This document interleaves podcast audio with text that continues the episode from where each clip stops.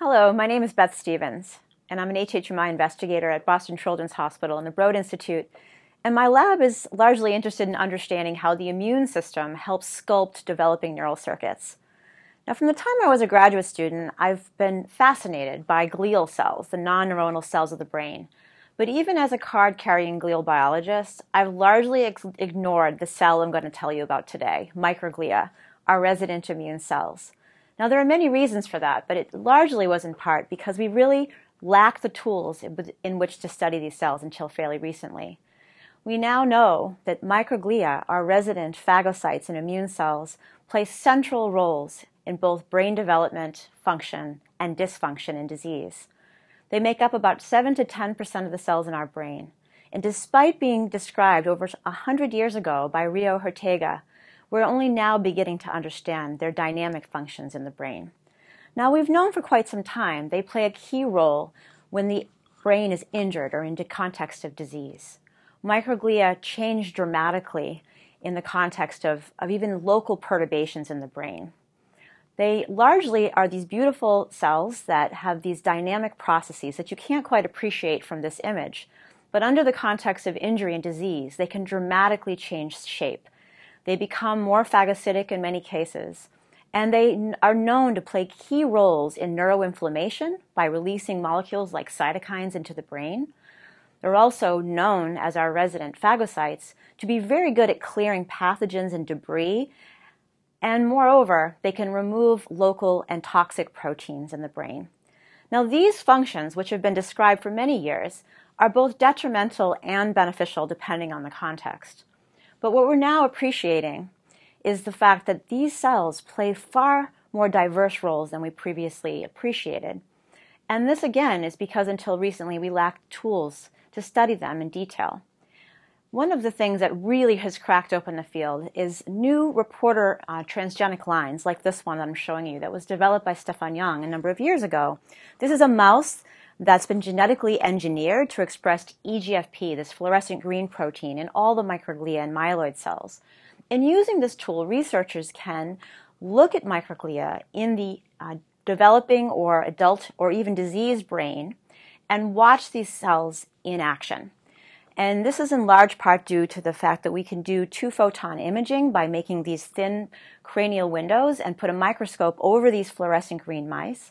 And using these tools, a number of pioneers in the field really were the first to start to make some of these really fundamental new observations about microglia that certainly changed the way I've been thinking about them. So Axel Nimmerjahn and Dimitrios Davalos and Wenbiao Gan were some of these pioneers that started to do imaging experiments like I just described. So as I mentioned, microglia are really good at eating or engulfing things. Uh, they can rapidly clear debris or dead cells in the brain and they respond very dramatically to injury. And this is illustrated by an experiment that Axel Nimmerjahn did a number of years ago. And this was enabled by the fact that, again, using this reporter line, this green GFP fractalkine receptor mouse that was crossed to a neuronal reporter line where the neurons are labeled in red, what Axel did is in the Purkinje cells in the cerebellum, he made a little laser injury to that red neuron. And what you can see from this movie is that the microglia were dramatically responding to that local injury and engulfing or pulling up the parts of that, that neuron after the injury.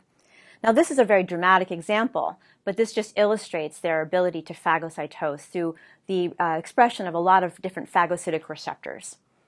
Now, in addition to phagocytosis, as I mentioned, uh, microglia are incredibly dynamic. The processes in particular are constantly surveying the brain environment uh, and the brain parenchyma. And these experiments, again, that were first done by these pioneers showed that by just looking at microglia under normal conditions in the brain, you can see their fine processes moving. But if you were to make an injury, in this case with a laser, the microglia dramatically move and extend their processes toward the injury, as shown here. Now, this is really um, rapidly uh, happening, although it's quite sped up in this movie. But you can see the fine processes chemo attracting to the injury site. And it's been shown now that one of the signals released that actually brings the microglia to the site of injury are ATP, or pure, they have purinergic receptors that recognize the signal. But this is just one example of under under a real acute injury what microglia look like. Okay, so microglia not only respond when things go wrong, but two photon imaging like this has revealed that microglia are constantly surveying the brain environment with their, their fine processes. So the question, of course, is what is it that they're surveying? What are the signals that are regulating their motility? And although you can't see the cells underneath there, what signals are they using to communicate with neurons and other cells to regulate synapse and brain development? So microglia are indeed integral parts of brain circuitry. Over the last many years, more and more evidence is, is suggesting that microglia actively signal with neurons and synapses, but also with other glial cells, where they play critical roles in brain development and plasticity and function. Now, what we also appreciate is that microglia are the only cell not born in the brain. A recent work, um, fate mapping study by Miriam Merad's lab in uh, Florent Ginhoux a number of years ago, did some really important um, fate mapping studies and showed that microglia actually derive from the yolk sac uh, as, as myeloid progenitor cells. They enter the brain quite early in development. And then once they're in the brain, they're exposed to brain signals, they become known as what we call resident microglial cells. And they differentiate into these cells that I just mentioned, these surveying microglia that mature over the first several weeks of development. Now, we know that these microglia have many different functions, uh, many more that I'm probably going to tell you about today that we're just beginning to unearth. But in particular, even before birth, there's been evidence to suggest that microglia are critically important in neurogenesis. For example, as resident phagocytes, they actually help to clear and phagocytose newborn neurons. And there's actually even some evidence that they can engulf um, neurons without clear evidence of apoptosis. So some of those signals have been identified. There's also evidence to suggest that microglia release signals such as chemokines and cytokines that are also important in regulating not just neurogenesis, but different aspects of neuronal differentiation during development. And there's also evidence um, to suggest that axons, uh, that microglia are also dynamically regulating the refinement and pruning back of these uh, developing axon tracts before birth, and that they can also uh, regulate the um, fate and the outcome of, of certain subtypes of interneurons um, in the adult brain.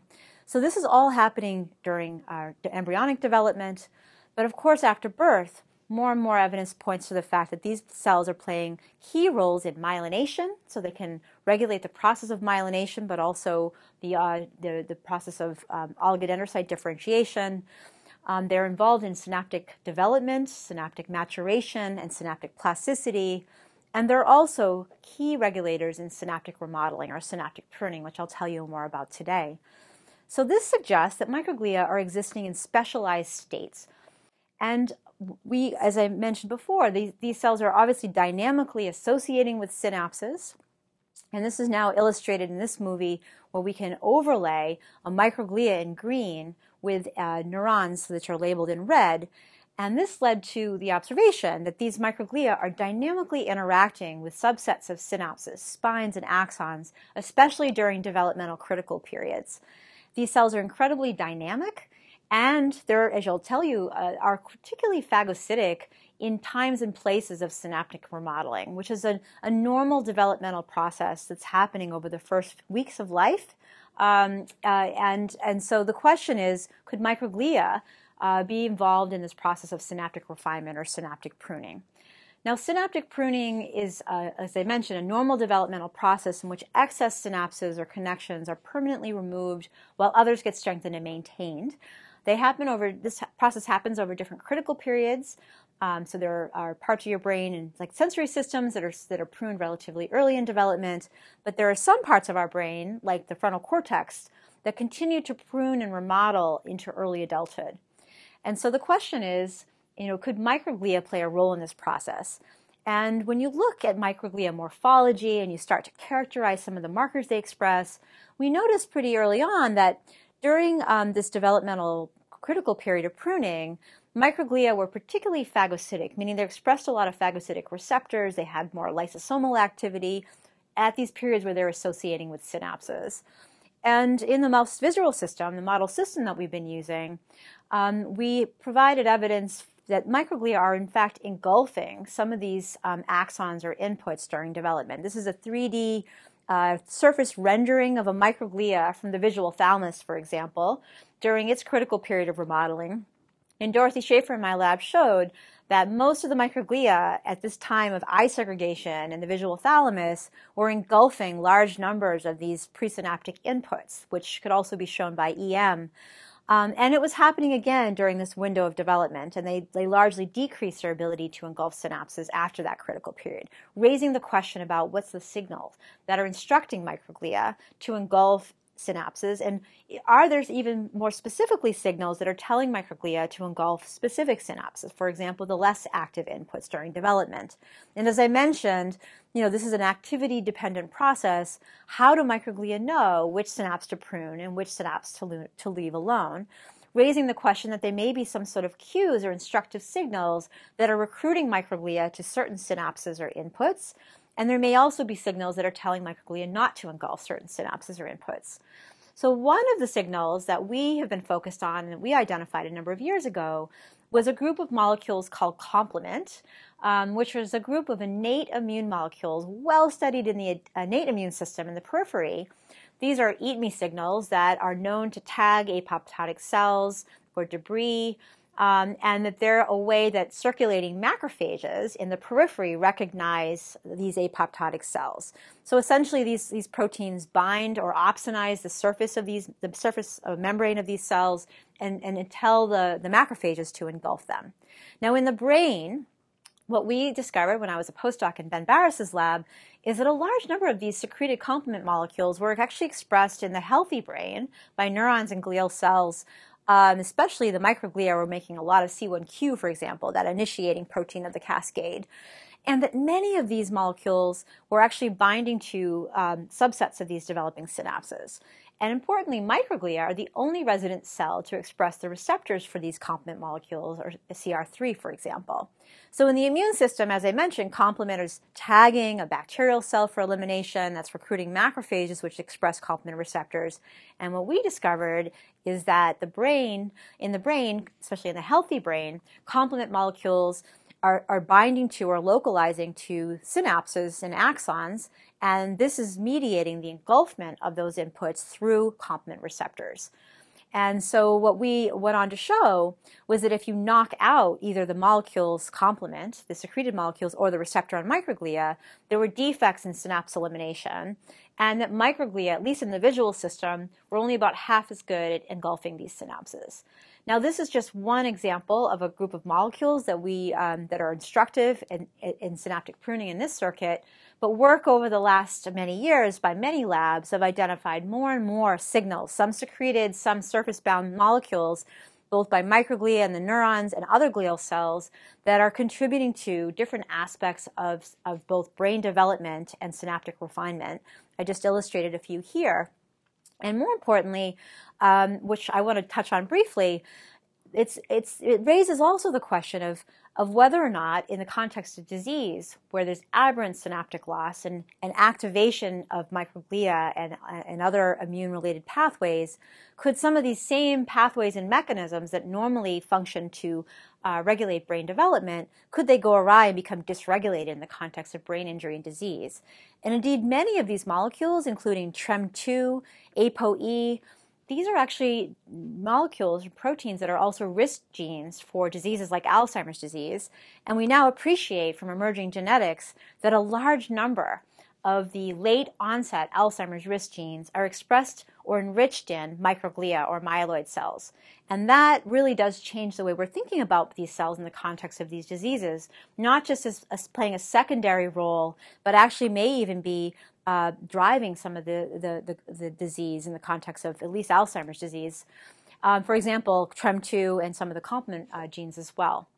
So this raises the question, how do microglia contribute to disease? When do they contribute? And these are really challenging questions to address, obviously, in human disease, because we really do lack the tools to be able to both manipulate and label and track microglia changes over the course of disease, especially non-invasively. But even in fixed tissue, we don't have very good markers that denote all these different functional states that I just told you about. So imagine if we had a signature that denoted a microglia that was undergoing phagocytosis during neurogenesis or synaptic pruning and differentiating it from a microglia that was pruning a plaque versus aberrantly pruning synapses. Right now, when these microglia change state, we don't really have markers that denote the beneficial versus the detrimental states in the brain. Even inflammation, we call these inflammatory states, but more than likely this represents many different substates or subpopulations. And even then, uh, inflammation can be both beneficial or detrimental depending upon the context and the cues. So this really um, is raising the, both the challenge, but also the fact that we now are in a position to start to develop new tools to be able to start to track these different states. How heterogeneous are microglia? How diverse are they? How many states really even exist? Before we can understand their role in Alzheimer's disease, we thought maybe we should step back and start to ask how many states exist under normal development across the lifespan of a mouse? And what can we infer about their function? And how do these states, these microglia states change in the context of disease?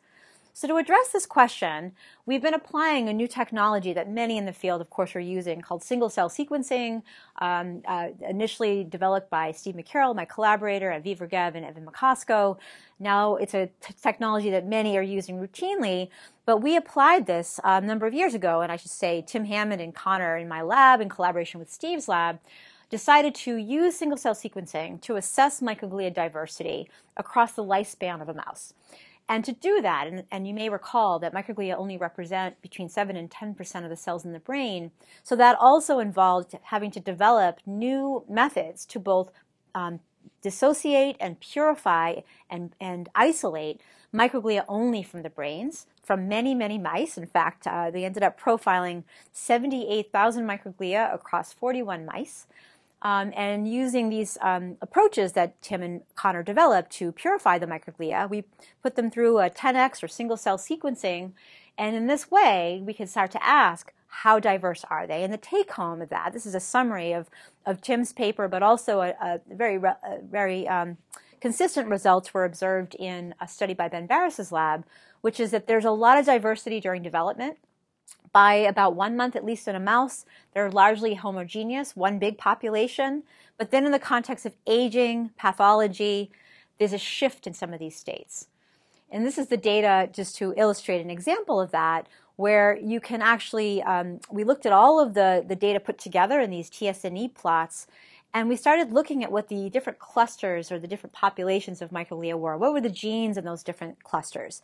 And in particular, cluster four uh, emerged only during development, during this postnatal period. And um, this particular cluster or state of microglia expressed genes like osteopontin or SPP1, IGF1, LPL, and others. And these are interesting because they're the same um, signatures that are coming up in some of these disease associated states in Alzheimer's and other diseases, yet we were seeing them in a small population of microglia only during development. And using, and, and interestingly, these and other genes in this cluster uh, suggested immune recognition, lysosomal activity, phagocytosis. And so to ask where do these microglia um, exist in the brain, um, Connor and Tim did um, spatial mapping and multiplex in situ hybridization. They made probes for these markers and then found, quite excitingly, that the, um, these microglia in cluster 4 were largely um, localized to developing white matter tracts and nowhere else. And that, of course, opened up lots of interesting questions. Um, could these special axon associated microglia be important in myelination, axonal refinement, other aspects of refinement of these white matter tracts that we're, we're not yet um, thinking about?